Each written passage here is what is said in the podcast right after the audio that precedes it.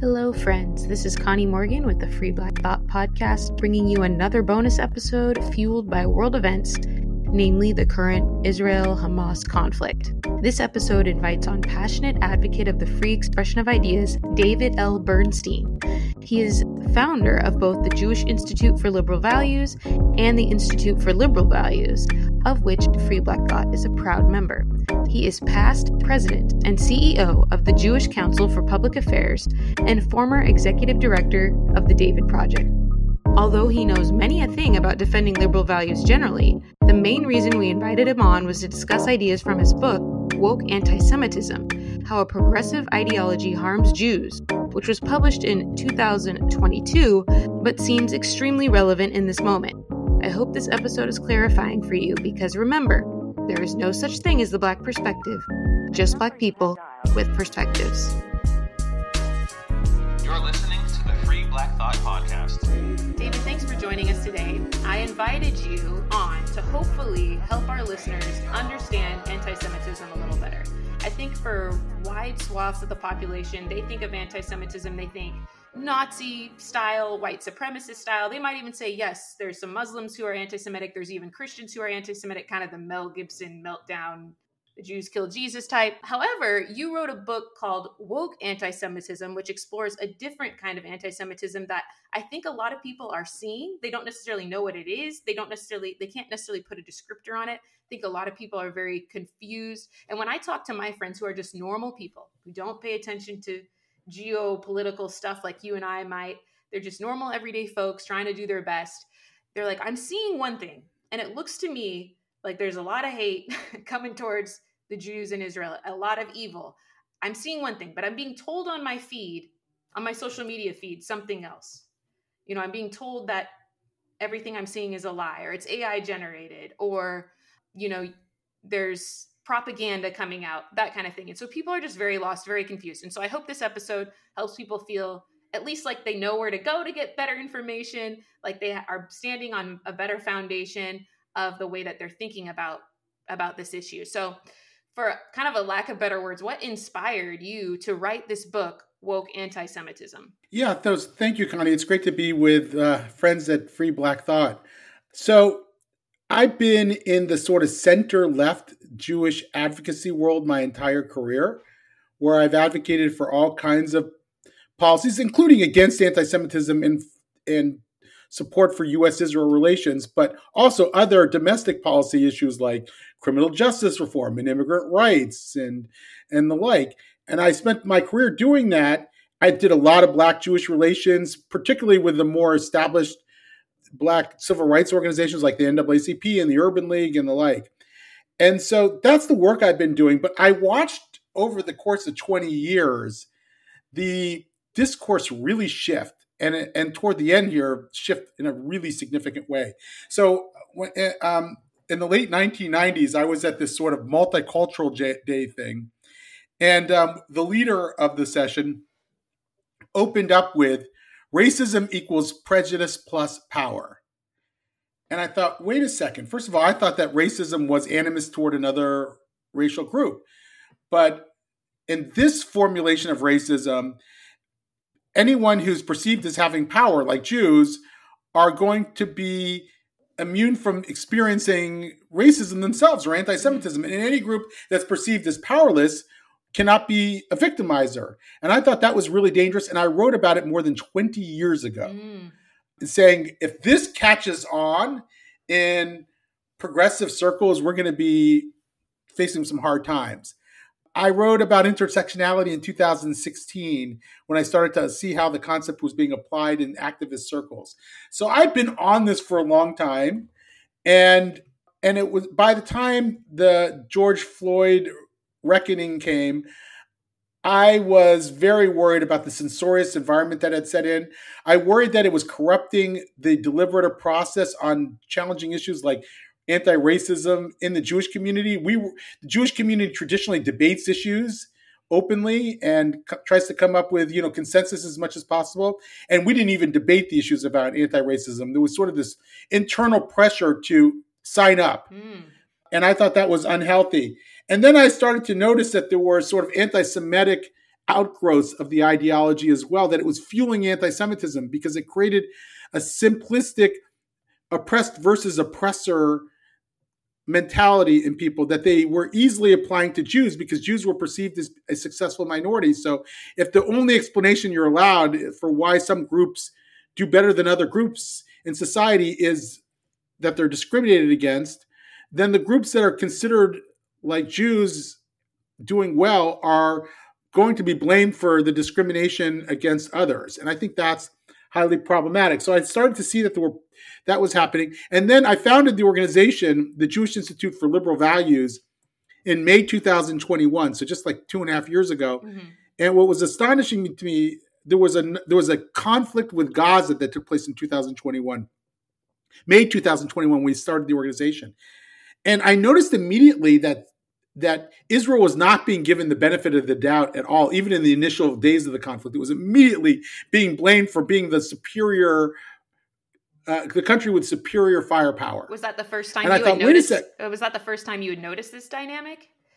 No, but it was it was so much more pervasive in 2021 than it was in 2018. That was in 2014. That was in 2009. Because I had been following this my entire career, and so I, I realized that wow, like we were no, before there was a little benefit of the doubt. Now there was no benefit of the doubt. Okay. And I could tell that the ideological environment had shifted in a way that allowed a lot of progressives to think of Israel in a very very specific way.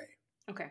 So that that that got me thinking. It's time for me to do something very different to try to get the Jewish community to understand the dangers of this ideology, both in terms of what it does to society and what it does to the Jewish community. And I wrote the book Woke Anti-Semitism in order to address that. So, what is woke anti-Semitism? Well, maybe I should break apart the two the two uh, words, woke and anti-Semitism. What do I mean by woke? And look, I think there are people who use the word woke irresponsibly and promiscuously so that they call anything that they don't like woke. And I think that makes it harder for people like me who want to use it thoughtfully and carefully. Yeah.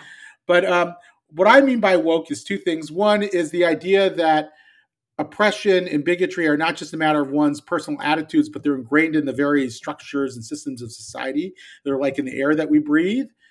And the second core tenet is that only people with lived experience of oppression have the insight and therefore the right to define it for the rest of society. Now, I always say that both of those things can have some truth to them. Like, yes, you know, oppression can be sort of baked into the system. You know, Jim Crow America, I think, was a systemically racist place, and um, and it can be true that people with lived experience have something to say about whatever they've experienced, myself as a Jew included. Mm-hmm. Um, but you know, it can't be the final word.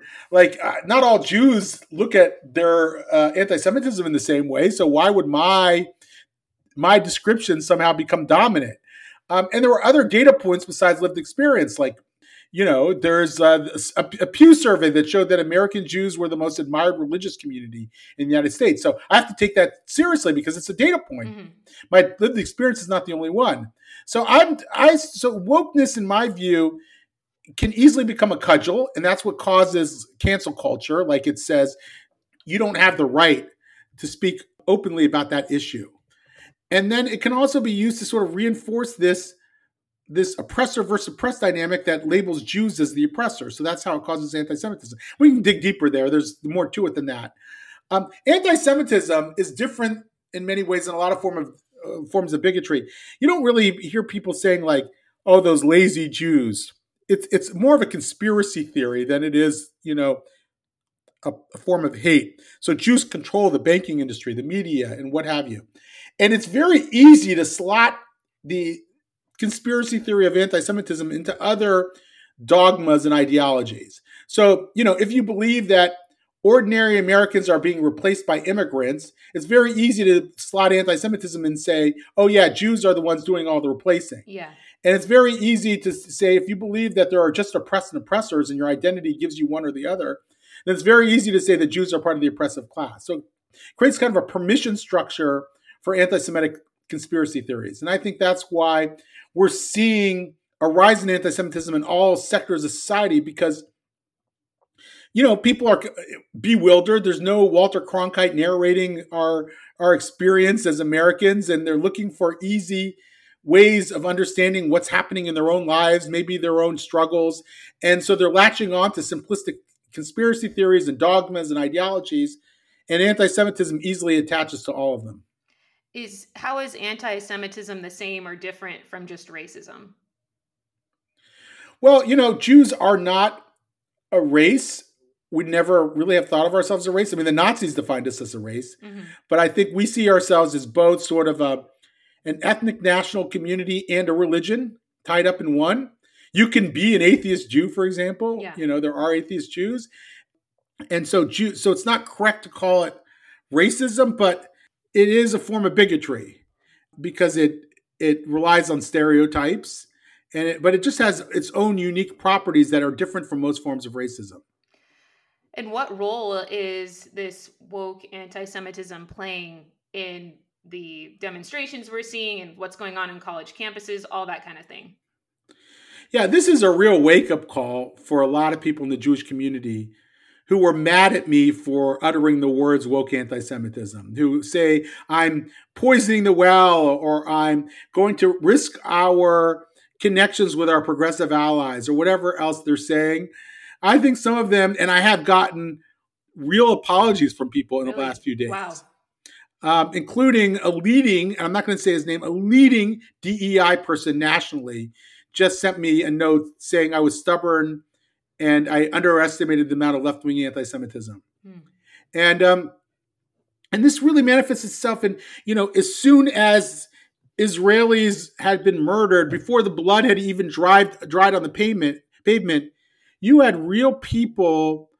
Um, you had people on the progressive left and in the Muslim world, but also on you know progressive academics and the like, who basically celebrated the murder. I mean, they didn't even give the obligatory, you know, condolences. Can you give? They just simply said. Can you give an example? Yeah.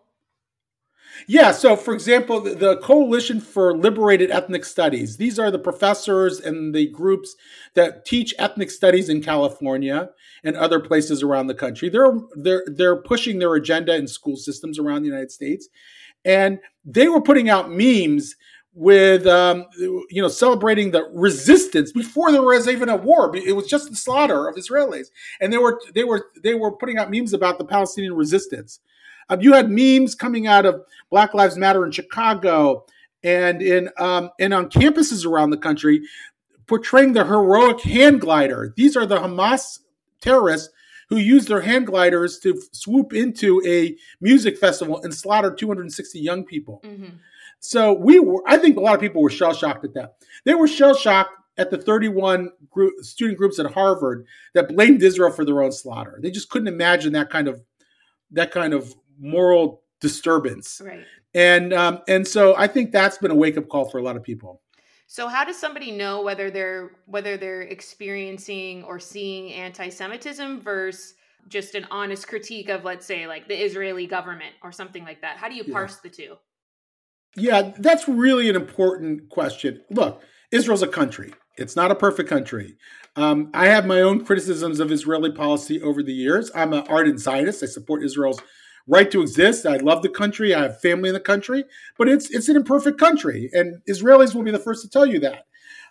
And and so if Palestinians or anybody else protest Israel's policies, that's completely legit. Like I don't think it's illegitimate to protest Israeli war policies right now in Gaza. I think it's largely wrongheaded, and I, I might be critical of it, but I think it's legitimate. It, I don't think it's legitimate to blame Israelis for their own murder. Yeah. I don't think it's legitimate to excuse the bloodletting that we saw, the mass rape, the baby beheadings, all the horrors that we saw um, a couple weeks ago, burning kids alive. So I don't think that there's, I think that's illegitimate and anti Semitic. Um, but not necessarily to protest Israeli policies, even ones that I, th- even when you're wrong. Is anti-Zionism anti-Semitism? So I think uh, largely it is, but I think there are probably exceptions to that. Like, in other words, anti Zionism is saying that Israel has no right to exist as a country, basically. The Jews are not entitled to a state of their own 75 years after the Jews have already established a state. So here you are, 75 years later, and there's this thriving democracy in the Middle East called Israel, and you're saying that's the one country in the world that you choose to deny its existence. You know, there are people who are opposed to all forms of nationalism. So if they're opposed to all forms of nationalism and they're also opposed to Jewish nationalism, fine. Um, if you're a Palestinian who grew up under harsh conditions, I'm necessarily going to call you an anti Semite for your feelings. Uh, there are also some Hasidic Jewish groups like um, the Neturei Karta movement that are explicitly anti Zionist. I'm not going to call them anti Semites. But I think as a phenomenon writ large, writ large, the idea that only the Jewish state is subject to this this this standard, that only the Jewish state's existence is at is at stake somehow is I think that's anti-Semitic. So, what about people who say that a Jewish state isn't necessary because look around, like Jews are doing great in America, Jews are doing great in Europe. Why do they need their own state or country? Why is it necessary? Yeah, well, Jews were doing great in Germany before they were systematically murdered. That's one thing I would say. Um, my mom's from Baghdad, Iraq. Uh, they weren't always doing great there. They did great for like three years, and then they weren't doing great anymore, and they needed a place to go. Mm-hmm. Um, so I, I think the Jewish experience is such that we could be doing great for a while and then not do great anymore. And uh, we need a place to go. And I think Israel provided that refuge for Jews. And it's very important for our own sense of self that, we, that there's a country called Israel, whether we live there or not. And so um, I think that's why there needs to be a Jewish state. I, I think that today it's kind of qu- crazy to even, you know, question whether it should exist or not. We don't question the existence of America or Canada or Spain. I mean, it's not these countries are perfect either. We just we we accept their existence because they've been around. And Israel has got like the um, you know per capita GDP of a Japan or a UK. It's a highly successful country. It's the only democracy in the Middle East, and somehow you're going to say that that one democracy in the Middle East has to become another Arab state in the region. Mm-hmm. I mean, to me, it's absurd. Well, what about people who say who are talking about how this is the recent events are decolonization and then they're pressed on it. People are people say okay well then do you think in america that you know native americans should rise up and start killing people? And i'm seeing people say yes that they should. Yes. That's what they believe. Some of these people believe that. They would justify that in america but it tends to be aimed more at israel. Israel becomes the sort of paradigmatic settler colonialist state in this worldview and so, you know, this really grows out of the late 1960s when the Soviet Union attacked the idea of the Jewish state and created a field called Zionology, which was really a delegitimization of Zionism. And that found its way into like sort of post colonial ideology. And in many ways, Israel became the sort of you know the, the poster child of a colonial state that uh, had to be undone in order to, for people to experience their liberation. And um, and I think that's what we're seeing. It's been around a while, but it's become a more dominant voice. You know, the people who are pushing radical ethnic studies in California who believe what we just described, one of those groups at least has a $3 million contract from the U.S. Department of Education to teach their ideology. Mm-hmm. So I think we have um, we've got to uh, take advantage of the current moment and call these people out and make sure that they don't get further legitimized. I've heard people say that Zionism is not actually so much like a Jewish thing and that it's a Christian evangelical thing. And these evangelicals think that Jews need to be in Israel for the rapture. And that, you know, so I've heard progressive Jews make that claim like, don't even blame us. Like, it's a Christian yes. thing. We're not really, a lot of us aren't even, we're against, you know, all this stuff happening. We do think that Israel's colonizers and all that What's what's your response to that? Those sort of claims. Yeah, I think that's a very small percentage of the American Jewish community. I'm not going to say it's insignificant. It's five percent or something like that. I mean, American Jews overwhelmingly support Israel, um, and certainly overwhelmingly think it has the right to exist. Uh, but there are there is this small but very very very loud right. contingency that makes such claims. Yes, there is of course evangelical Christian Zionist support for Israel. Um, but that's not all predicated on the rapture. That's not all predicated on this uh, eschatology. I don't know if I even said the word right. Mm-hmm. Um, uh, I think it. Um, I think it's predicated more broadly on a sense of Israel being the people of the book and Jews being the people of the book, and this being part of God's grand designs to, you know, to uh, support His uh, people of the covenant. And so I think that's where most of it comes from. But you also have that element within the Christian Zionist community. Yeah, like you said, these people aren't aren't the majority, but they do have the loudest. Those are the tweets that get a million likes and uh, you know retweeted yes. a thousand times. And I got to say, I'm an evangelical Christian. I never heard that before in my life. You know, I've never heard right, another evangelical right. say, "Put the Jews in Israel for the rapture." But I felt like yeah. I needed to address it because it was a question that somebody brought to me, and like I said, these those kinds of claims get lots of attention online. But when the kind of the consistent timeless anti-semitism that echoes through you know there's it's like there's new um you know iterations of anti-semitism like woke anti-semitism is the anti-semitism of today and you go back in time there's different forms of anti-semitism. Sometimes i struggle to explain to people who are not spiritual in any way shape or form why this is. It, it's and i'm hoping that maybe you can help me explain like why is anti-semitism so timeless? If if you can't see it through a spiritual lens if you're not a bible reader if you're not a torah reader how can people understand this who aren't spiritual or religious in any way? Yeah. By the way there are a lot of religious jews orthodox jews who have a very sort of pessimistic outlook about this. They believe it's like part of what it means to be a covenantal people, you know, and um, in covenant with God, and that that's just part of our plight, and you can it'll never go away. But I, but I, I don't, I don't abide by that. I just, I think it's worth mentioning. Mm-hmm. Yeah, look, I mean, you know, there's a lot of explanations. You know, Jews tend to be this sort of intermediary community in, because they're not allowed to in many cases historically weren't allowed to own capital. So, but they play. So they played a certain kind of role in societies that made them uh, very susceptible of being scapegoated. And so you have those historical roles. I think the success of Jews, you know, economically on average, not everywhere. There's certainly Jewish poverty. There's no question about that. But yeah. but the average success of Jews, their prominence in certain industries, you know, from you know Hollywood to the media to the banking industry, gives people the impression that they're controlling things behind the scenes. Obviously, that's a conspiracy theory. Half those people hate each other, but you know that it's a you know a conspiracy theory. And someone said, well. If you had any pretensions that Jews control the media, all you have to do is look at the New York Times coverage in the last few days when they blamed Israel for uh, bombing that hospital that was bombed by the Palestinian Islamic Jihad. Right, right. That wasn't even bombed, by the way. I mean, they got it wrong on all three counts. Number one, Israel didn't do it. Number two, that the the, the the hospital itself wasn't bombed, and number three, the casualty count wasn't anywhere near 500. It was right. probably like 50. It was a parking so, lot, right? That was. It was a parking lot, right?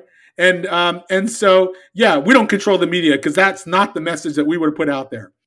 So uh, I think um, I think the other reason is that Jews have also played sort of sometimes an adversive effect, like uh, uh, like personality in society. We're pointing out sort of what morality can be. We brought uh, a a biblically oriented but very specifically Jewish morality into secular societies as well. That I think, and if you're rebelling against that, like as the Nazis were and others were, you want to create a society that doesn't really abide by any moral codes.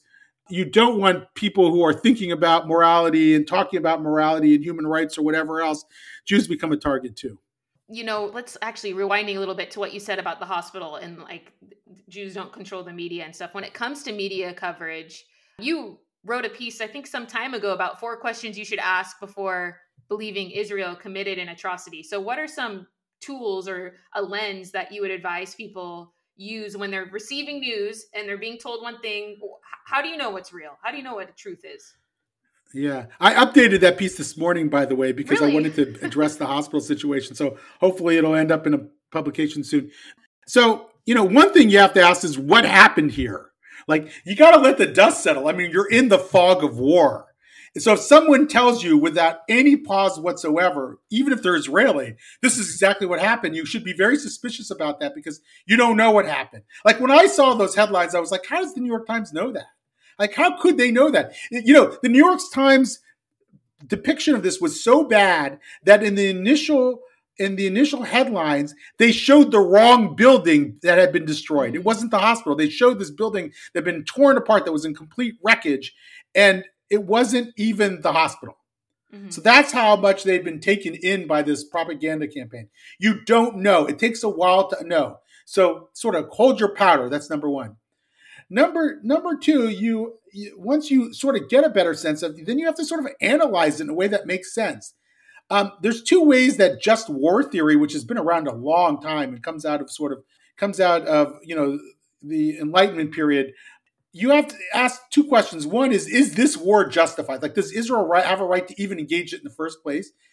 And then, what does it? What conduct should we expect of a country that does have the right to be in a war? Mm-hmm.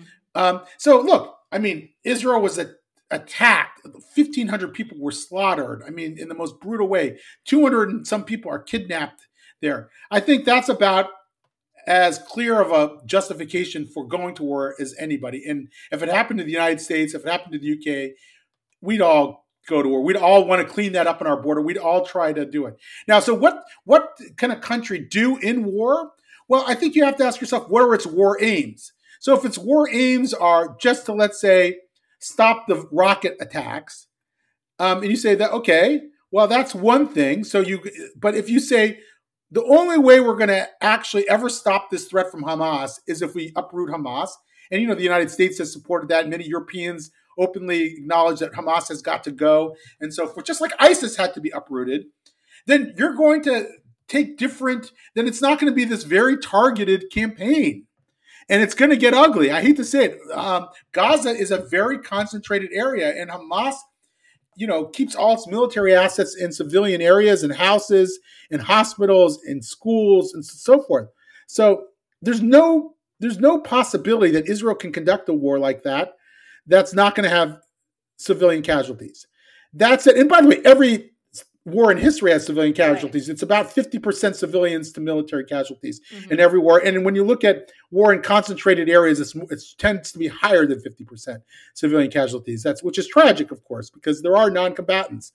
Um, now, that doesn't get Israel off the hook to go and do whatever it wants. It's you still have to ask the question: Well, should they shoot into a hospital if they're being shot at from the hospital? Mm-hmm you know, and you know that there's civilians, a high concentration of civilians. What happens if you know that there are Hamas militants, terrorists in a building, and you also know that they have their own family or a couple other families in that same building? You've sent them warning leaflets. You've dropped a, a, a rocket that's called a, like a, a knock on the roof to warn them to go. They don't go and then you destroy the building and you kill 30 civilians. Mm-hmm. Is that just, unjust. I mean, that's where the conversation belongs, but it's not the conversation that people tend to have. They tend to jump to judgment. I call this moral aestheticism. It's a confusion of what looks bad with what is bad. Mm. Because in a, when you apply morality to war, you have to compare it not to like your average day, you know, uh, a stroll in the park. This is war, and it's got its own moral categories to bring to bear. I mean, you're you're a military person. You know, the United States and the UK when they took it to ISIS killed 70, 80,000 people in the process. Mm-hmm. Like these things are never clean. There's going right. to be horrible things that happen. Are they justified? Well, you have to go, you have to show your work, like my math teacher used to say. yeah, yeah, exactly. And so you talked about people, Jewish leadership, folks that you've that have been critical of you in the past now sort of like apologizing and they say like i realize that you were onto something are they doing like 180s or are they just saying okay this is a little bit of an issue that we need to uh, you know address or what's kind of the response from those people that are having their minds change yeah i've had a few and it's the the the, the jury is still out. I'm going to read one of them because it's it's like three sentences um, here. The one that came today again i'm not going to name the person but he's prominent in diversity. First, I hope you and your family and colleagues and friends are in Israel are okay, or at least as well as can be expected. I'm writing because I owe you an apology. I didn't want to see the extent of anti Semitism on the left that you have been calling out. But recent events have made it clear that, as you said, it is a serious and heartbreaking problem. In any case, I try to live my life in integrity, and so I couldn't not reach out to apologize for how stubborn I was in your in our conversations. Wishing you well and praying for peace. So, you know, what that does, writ large, I think it could have a, a big effect. I think this has really traumatized a lot of people. I don't think that people expected the kind of response that we saw among those Harvard students, among these academics, among others that literally didn't even wait for there to be a war before they pronounced Israel, you know, responsible for the their their own deaths, who were that callous and hateful. Um, so I think that's going to be a wake up call for a lot of people. Whether they come go along and say, "Okay, Bernstein was right" or whatever publicly, I'm not. I'm not sure yet how far they'll go, but I think it moves the conversation in the right direction there because it's almost hard to ignore. And I think, well, at least it's been people are claiming. You know, I'm not plugged into Israeli culture, but there's nothing that really ha- like can or does unite the people more than this. We're seeing everybody set oh, aside oh, yeah. their differences whether they're a secular Jew or not, and come together to fight this, be literally fighting as a soldier or supporting the war effort in in some way. But it's I I'm kind of surprised that it seems like Israel, the the IDF approach is still very still very afraid of media coverage. Uh, you know, being being labeled as the terrorists themselves and that sort of thing. I, th- I sort of thought maybe all that's going to go out the window since they've just incurred such a horrible tragedy and it's just going to be like it's scorched earth time. Is like what will it take i guess for israel or maybe they never can or never will just kind of to turn to the world and be like f you this is our fight we have to handle this the way we see fit and yeah. do what we need to do to protect our people yeah, look, this is definitely that kind of war. I mean, Israelis are are almost unanimous that they have to fight this war. Like the the the, the Israeli leftists who are fighting the Israeli right wingers and these excruciating protests that took place right up into the lead to this moment, they are fighting. Mm-hmm. 200,000 Israelis from abroad have took airplanes from wherever they were Brandy Shufutinsky's son, yep. Dmitry, reported to his unit, um, his infantry unit, the Givati unit, just in the last week. So that's what how much how united the country is in this. Now that said, they know that they don't want to face international pressure or what have you more than they have to. They want to be given all the diplomatic and political leeway they can. So imagine, for example, had Israel not proven that it was Palestinian Islamic Jihad that blew up that that that hospital parking lot. Imagine it was a hospital, 500 people actually died, and Israel couldn't prove it. You had Joe Biden coming to the region, right? You know, does an Israeli prime minister, how would that change that meeting? And how would it change American political support? The United States has just sent over a massive amount of support, military support for Israel. And Israel wants to maintain that, needs it, needs to be able to buy more, you know, refills on its Iron Dome system. Mm-hmm. And um, and so it needs to manage the diplomatic and political process as it prosecutes the war. And I think for Israel's own sense of self, it needs, you know, it needs to think about its red lines. Like, no, you don't want to free yourself of all moral red lines because it makes you into something that you don't want to be. So I think um, I think it's it's a healthy discourse to have within Israel for both its external perception and its internal moral reality. Um, so speaking of, there's there's people is Israelis abroad from all of the world returning home, but if you're just an American, what do, what do you think is the American citizen's responsibility, if if anything, other than to just you know say this is off this is an awful thing that happened? Do you think there's any responsibility from just your average american to do anything say anything act in any kind of certain way? Look i think israel's been a long-standing ally of the united states. There are shared values between the countries. I think many americans are religious and have a kind of biblical worldview that informs how they think about israel and i think it is much appreciated when americans reach out to Israel, whatever they do, donate money for you know the people who have been victims of terror, or they just reach out to their Jewish neighbor and say, "I'm thinking of you." I think that's wonderful. You know, I I, I spoke in um, in Orlando last week. It was like it was planned before this all happened, mm. and um, I was going through security, and there was more security at the Jewish organization I was in than I'd ever seen before there were some very very large men. I mean, they looked like they it looked like it was like it, it was like a um, a unit like a SEAL Team Six unit yeah, or something. Yeah. And um and one of the guys who was like actually checking out my bag and um, so a very big burly guy with a beard and he and I said thank you so so much for being here mm-hmm. and he looked at me. He goes, "I did four tours of duty in Afghanistan, and this is the most important thing I've ever done." Oh. Now I don't believe that he, literally, Mhm. but I know what he was trying to communicate yeah. with me. Like he felt what had happened in Israel in his soul, and and and he was just very he was honored to be there that night. You know, to make sure that everybody was safe. Mhm. And so that's that's why this is a great country, and and why um, the American people consistently elect presidents who do the right thing almost always, not always, but almost always. You know, whatever you think of Joe Biden, and you know, I have my critiques.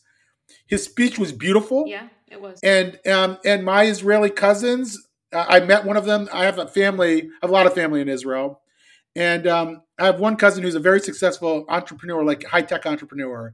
He has five kids, five children, and um, two of his daughters were really having emotional problems. Because you know, when even when you're in the bunker, like you know, when an Iron Dome hits the incoming missile, it it it create you you feel the explosion in your bones Mhm. And um, and these and his daughters were, were like one of his daughters was literally shaking all the time. So he just put them all on a plane because he can, and he brought them all to Times Square in New York, where they're still watching all these horrible anti-Israel protests. Yeah.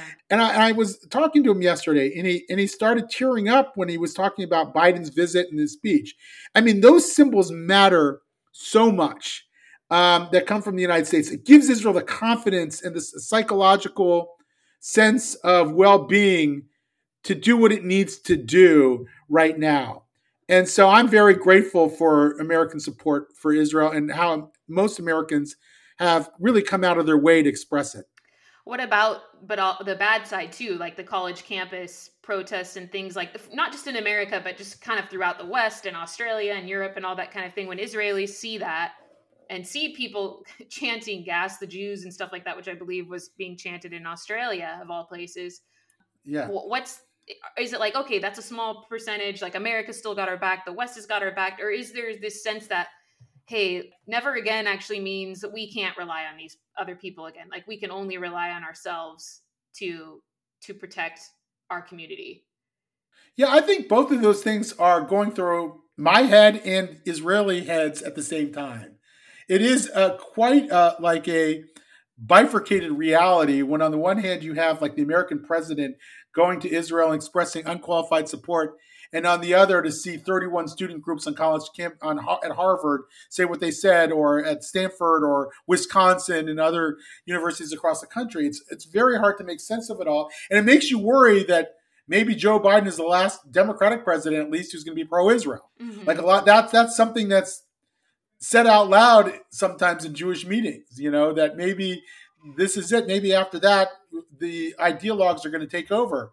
So we feel a great sense of pressure around that, a sense that we have to uh, we have to try to change the political conditions as best we can, and that maybe this moment presents an opportunity because I think it's it's it's really hard to justify saying that it was a good idea to murder people, Mhm. and um, and so you know when when so I'm taking notes. yeah Um, I'm taking notes and I'm taking names. yeah And I'm going to let every superintendent of every school district that has hired the, the Coalition for Liberated Ethnic Studies to teach their children that Israel and America are settler colonial states, I'm going to let them know who they've been working with. These are the people who praise Hamas and and who engaged in a Klan rally. Mhm. That's what this is. Like Yeah. it's the, to, I draw that a really bright line between protesting policies or a war and and calling for the extermination of people. And that's a Klan rally, and and you're you've contracted with Klansmen if you've done if you've done that. And so um, we're we're we're we're we're gonna we're gonna make it very our we're gonna we're gonna push back really hard on this because now's the time.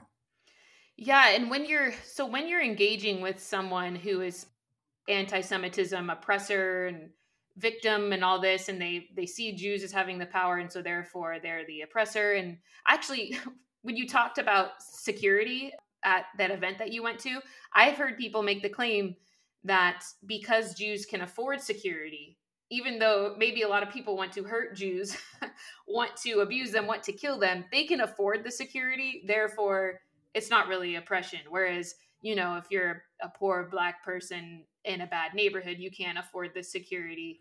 So therefore, it'll it's nothing. You can't compare it at all. You know, there's there's no comparison Right. whatsoever. So, anyways, when you're engaging with somebody who who's adopted this, I think a lot of people, like I said, nor, normal, regular, everyday people who aren't on Twitter, who aren't journalists, etc., who are engaging in this woke anti-Semitism, they don't even realize it. Like I see friends who post things, and I just kind of go, I just kind of cringe. But I don't know. I what's the best way to just sort of broach the conversation and maybe get them to start seeing things differently. I did see someone doing kind of man on the street interviews and asked someone about what what do they think where should Israelis go? You know, what if if you know Israel becomes Palestine, where should Israelis go? And the person Yes. didn't have an answer. They didn't care. They- They, just plain didn't care. Like, just get out of our lives. It's not your land, kind of thing. Well, and this was Yeah. this was not a this was not a Palestinian either. This is just just a white girl, you know, like a white liberal at a college, and she did sort of look like she didn't even realize what the sign she was saying said. She like she'd Right. never been asked that before. She'd never considered it, and so I sort of put that in my pocket, like a way, you know, something to bring up to someone. But do you have any other ways that you kind of broach the conversation and try to help people just see d- different in a kind of a gentle way, where it's not this aggressive Yeah. back and forth? Yeah, and I do some of that, and I try to do some of that, but I really, I, I also try to remember like that's not my main target audience. My main Yeah. target audience are people who are moderates, and to get moderates to speak out hmm and to say, guys, we can't sit on the sidelines on these things while radicals take over our institutions. But that said, you know, there's a phrase that I learned from somebody that I tell people to use when they um, um, don't say I disagree. Say I think about it differently. hmm What are they going to tell you? Not to think about it differently? um, you know that you have to think about it just as they do. So I think it's a good way of going into a conversation and ask if we can have a civil conversation about this Mm. in advance. yeah. So you're setting the ground rules of the discussion, and you're saying, you know, what do you think other countries would likely do, and should Israel be held to a different standard than any other country? Do you think the United States would be okay if there were people firing rockets into our areas, digging tunnels underneath, and coming in and slaughtering slaughtering people? And even if you think that they shouldn't respond in that way, do you see other countries in the world responding differently than Israel? And then what does that say about them if if Israel's the only country that's being held to that standard? You know, those are the kinds of things I would try to do. There's some people that will never work. They're just so set in their ways and the way that they see the world. But there are other people, they're on the, you know, they're on the fence a little bit more Yeah. than they might realize. And if you challenge them in a way that allows them to hear you, maybe you'll you'll move them out of that um, camp. Are you seeing a lot of people picking up your book now and like you're pointing it as a resource and folks are, you know, like, okay, I I got to use this book as my guide now. right. I mean, I'm hearing a lot about it. I, I, you know, this is 10 days old, so I don't have the numbers yet. yeah, yeah. But, um, you know, I can, but, you know, I, I wrote a piece in Quillette this last week called Woke Anti-Semitism, A Reckoning.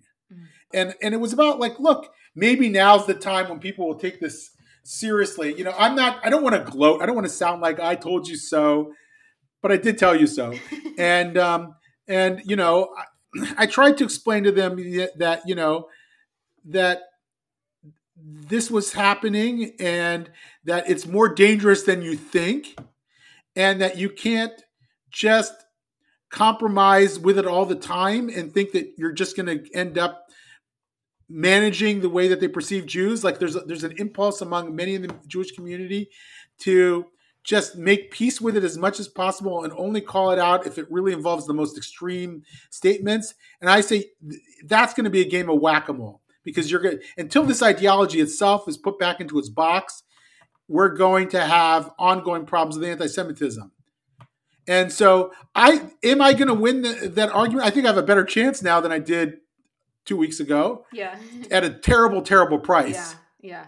Is it important to make the distinction when you're fighting anti-Semitism, like what type of anti-Semitism it is? You know, is it important for people to be able to go, this is woke anti-Semitism versus white supremacy? I I think it is in some ways because otherwise you don't really know where it's coming from. And and I always say like you can't fight the kind of anti-Semitism in the right if you just think you're fighting the symptoms. It's not like just stop the guy from taking a gun and shooting up a synagogue. You also have to know that he's been reading certain great replacement theory texts and what that and what and and has bought into that and who's who are the people preaching that and where's the anti-semitism likely to come from if that's what their their propaganda says and i think the same goes on the left. If if you're just talking about the symptoms of it you're really not dealing with the root causes which in my view comes out of this ideology itself that sees the world in such stark terms oppressor versus oppressed terms.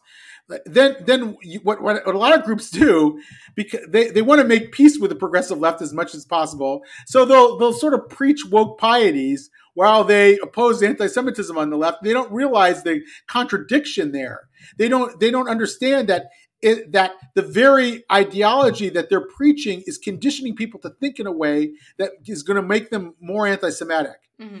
and so i try to get them to see that and i think it's really important for the Jewish community to see that we're not going to be effective on fighting anti Semitism on the left if we cannot even talk about its ideological underpinnings. Yeah, that's that's that's a good point. I, have you seen the videos made by I think his name is Ryan Long. He's a comedian, and it was like the woke person versus the the rate the white supremacists, and they were oh, basically. oh yeah, that was very thing. funny. And how much they had in common, or something. Yeah, yeah, and so yeah, yeah, that's even some you know I guess white supremacists tend to just say, I'm a white supremacist. They don't tend to hide it. But in a sense, they're kind of saying the same thing, right? And that that that skit actually illustrated that in a really clear, yeah. funny way. Yeah. Yeah, at Stanford, uh, going back a few years, at Stanford University, there was this um, Stanford student senator who was brought up on charges because he said that he didn't think it was anti Semitic to say that Jews control the media and banking and, and the like. And there was this big hearing that went about it, and a lot of people came to testify against them. And several students, according to this report, said that while we should not talk about that, we should be able to talk about the intersection of white privilege and Jewish privilege. And basically, they had created a permission structure for themselves to say the exact same thing, basically, conceptually, as the guy that they were bringing up on charges. Mm-hmm. You know, mm-hmm. so it, so wokeness had given those students the ability to say, yeah, Jewish privilege, you know, and um, even though they were condemning Jews control the media. Yeah. And so it's kind of ironic there. There's this sort of horseshoe theory of anti Semitism. You go further enough on the right or further enough on the left, you, they end up being more or less the same thing. I also think that it's a cycle, it's a bit of a cycle too. And that is that the more that identity politics becomes the the name of the game, right? The more that everybody you know, puts their grievances up on the public stage, the less that they talk about what they have in common as Americans, the the more that white folks in America uh, will start talking less about being American and more about their whiteness, and they'll develop a white identity politics that I think is very dangerous. Mm-hmm. Um, you know, I've been in conversation with many of them um, who say, "What you don't think we have the right to to to have our own Likud. Likud is the Israeli uh, right wing political party. And he's basically saying, you don't think we have the right to our own right wing identity politics when you're allowing everybody else to do, say the same things about them? Why just not us? And there's no good answer to that. And the only answer to that, in my view, is to start pushing back against that identity politics because it's not healthy for society.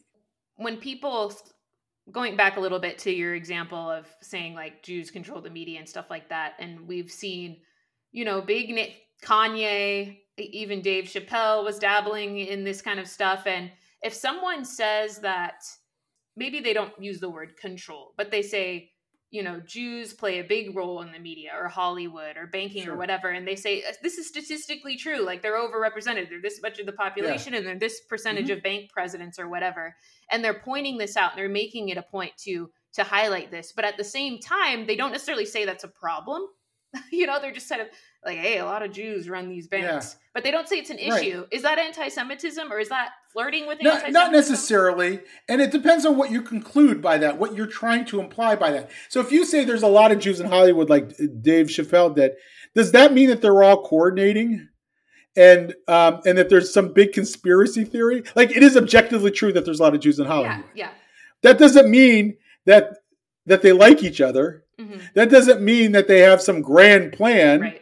Just like you know, there's a lot of black folks in the NBA. hmm There's a lot of, um, you know, there there's a uh, there's a lot of you know Italian folks and you know I don't know, um, um, whatever in the mafia, by the way, or also you know that there there there are concentrations of people in certain fields. Right. Jews tend to be overrepresented in a lot of fields at the highest levels because you know they have a highly educated background because they come from the creative fields that you know so there's a culture that provides for Jews to be successful in a lot of places in a lot of segments of society. So it doesn't mean that there's a grand conspiracy theory; it just means that there's a lot of Jews. hmm Um, and um, you know, like if anything, like in Hollywood, the, the, the portrayal of Jews in cultural life is not what most Jewish organizations would want to see. hmm Like you know, it, it tends to they tend to do a lot of portraying of disconnected, alienated Jews, and not a lot of like Jewy Jews. And so, um, so you know, I, so you know, it um, that, that's what I think. That's what delineates anti-Semitism from just an observation, right? hmm That there are a lot of Jews in certain sectors. Yeah, and it's fine to to point that out and be honest about it. Yeah. Just what you're then what do you say after the after you pointed that out? Yeah, what's what- your conclusion? Yeah, What's your conclusion that they're all controlling things? I mean, they probably, you know, I, there, there's all kinds of, you know, examples of like the Jewish executive from one, um, you know, agency hates the Jewish executive at the other one. They don't even think of the other as Jews, Right. you know, or, or Wall Street Titans. You think they all like each other just because they're Goldstein and Goldberg? Right. I mean, I can promise you that they don't, you know. yeah, yeah. And I people understand this about any group, right? Like if if you were Yeah. to say, "Oh, you probably get around Connie, you get along with this other girl at work because she's also black." I'd be like, "What?" You know? I think Right. I think the Dave Chappelles and whoever else understand that. They'd recognize that that's incorrect and actually racist to to to make the claim that, you know, we all like hang out together all the time and we're all buddies just because of our of our per- somewhat ethnic heritage that still might be very Yeah. you know separate Yeah, and I think that we have to create some room for discussions of culture that and, and what outcomes culture creates. Like in us, like we have to have room for that discourse in a way, and knowing that there's some bad people that are going to weaponize it and use it as a source of racism or anti-Semitism. But you still, I mean, the reason why we talk about culture is because we understand that different groups of people on a whole behave differently because they have a different set of norms that govern how they interact with themselves in the world. And to think that that somehow doesn't have any impact on on society on that group or whatever every group has it. So we have to have a language. We can't just pretend it doesn't happen or it's not the truth that there's no truth to it. Yeah. We, we also have to be nuanced in how we talk about it and not make generalizations that are meant to demean another community. But you know so that's the trick. And i think what woke discourse does is it tries to kill off any of that conversation it says there's only one acceptable set of ways of talking about that and it's systemic factors like how how is the external world imposing on people to make it so that they have less and um, and I think we have to resist that. Now I have to be careful too. I, here I am talking. I'm I'm a I'm quote unquote anti woke. I'm a, a, liberal humanist type. I'm pushing back against the ideology, and know I'm talking about anti-Semitism at the same time. So I'm part of a movement of people who are saying that claims of systemic racism are being exaggerated in society, and and yet talking about anti-Semitism at the same time. And the way I delineate that is I claim no identitarian deference. I claim no. Um, I claim that you don't have to agree with me on anti-Semitism. Hmm If you, Connie, think you know, David, I think you're exaggerating X, Y, or Z, or I don't really think wokeness is a source of anti-Semitism. I have to be able to entertain that uh, because because that's what it takes to be in a liberal society. I still might. I'm going to make my arguments, hmm and I think I'm right. But I'm not going to impose that on you. I'm not going to try to cancel you if you disagree with Right. me right and I think that's the difference here. We can, I we can talk about things and talk uh, without without it becoming a source of a lethal identity politics. yeah absolutely that's so important and i wish i wish we could have conversations about any topic without people you know just shutting you down it's not just the racial elements you know anything that we want to everything has become political and and everything feels like a chance to lose a friend. At least that's how I'm feeling Yeah. um, in the discourse, which is really unfortunate. I have one more question for you until we'll get into the speed round and then let you Okay. take the floor one more time for your final thoughts. But do you think that because people are able to sort of get away with woke anti Semitism more, it's kind of in vogue right now almost, that people are sort of they're they're not necessarily even woke, but they are they do hate Jews. And so they're they're shifting over to the the woke to because there they're allowed to to be anti-Semitic, but it's not necessarily reported, it's not as obvious.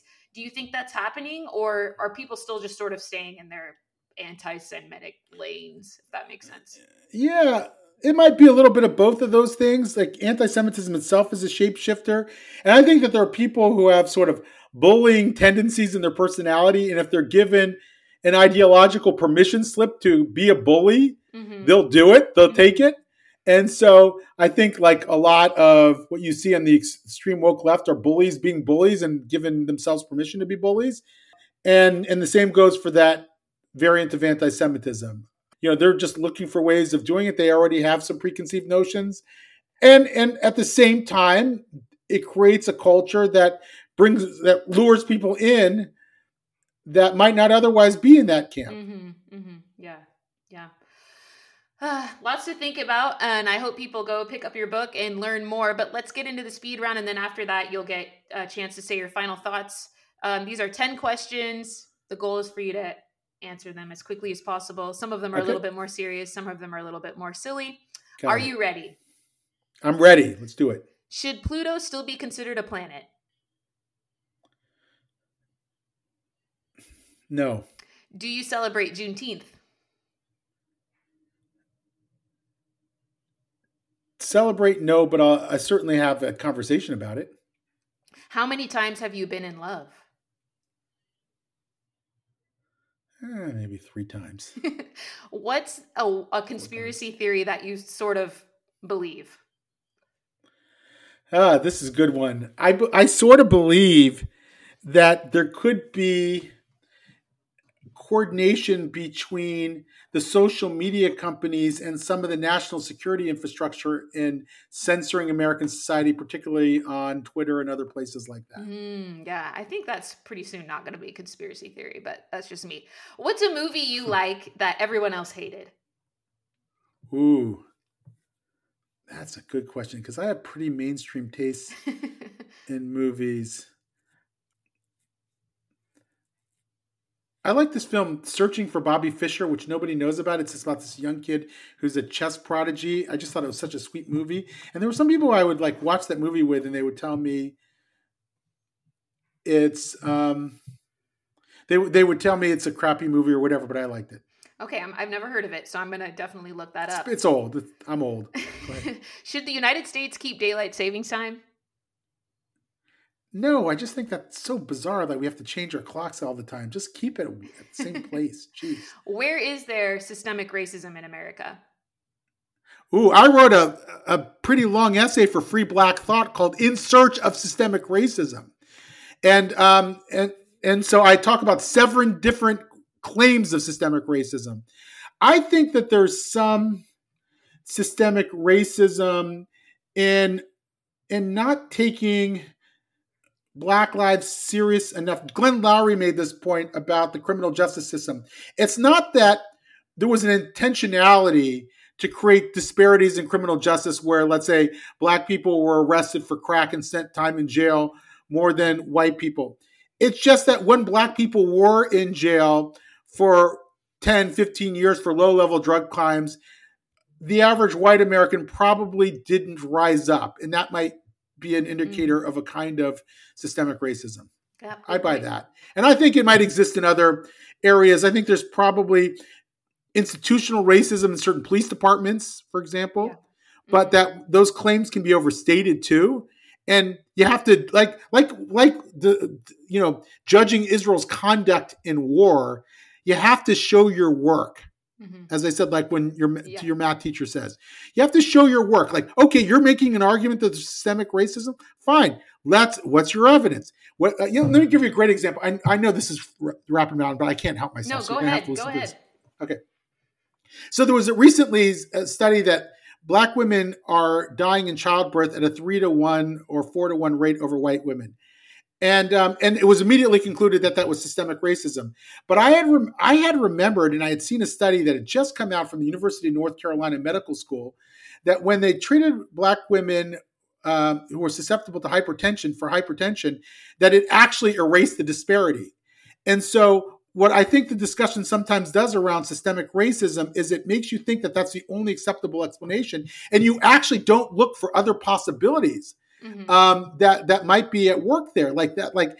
And and I and and this is one example where I think that that analysis is badly flawed. It may be true. It's not that I'm saying it's not true. I just want to be open to other possibilities besides that. Mm-hmm, mm-hmm.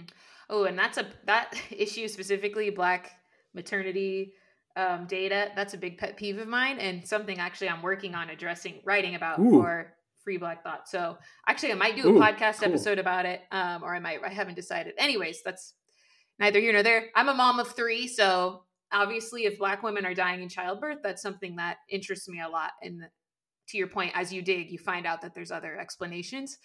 Anyways, next question: Are do dress codes add value to society? some dress codes. I mean, otherwise we'd all be walking around like naked or whatever. so I think you need some dress codes. You know, I think you can go too far. Like, you know, I, I kind of uh, I'm cool with like relaxed work environments. Yesterday I was in a really high highfalutin um, finance firm in Wall Street, and no, everyone had ripped up jeans. So really? you know. yeah, so they're successful. What, what am I going to say? Right, right. What is the tastiest style of cheese? Very good question. I'm going to go with like I, I, love just melted cheddar cheese, like on on a grilled cheese sandwich or whatever. Don't need to get fancy with it. And then your final question is Jordan or LeBron?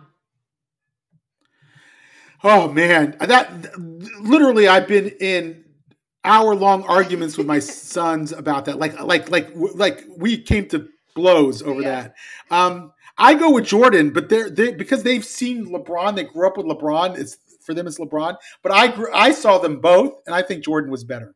Alrighty, I think um, that generally tends to be the case, right? The older generation always picks Jordan. But okay, that was the ten questions. Thank you for humoring me. Um, do you have any final thoughts? Think you know anything else you want to plug? Stuff you're writing, stuff you're thinking about, anything you yeah. want to say before we sign off? Yeah, just one last thing. I think this is a golden opportunity for us to try to retake the, the discourse to um, reinstill values of freedom of speech and freedom of expression. This exposed how bad the university environments have has gotten. So let's let's take this moment. Free Black Thought, Jewish Institute for Liberal Values, Asian American, Indian American groups, Latino American groups, all the groups, all the free speechers. This is our moment to um, to push back and regain the upper hand. I think we should maybe uh, form a group called the Free Speechers. That would be freespeechers.com. Count me in. It's just all of us. Yes. David, thank you so much for coming on. I think this is a really helpful, insightful episode. And thank you for being a friend of Free Black Thought. Thank you so much. You're listening to the Free Black Thought Podcast.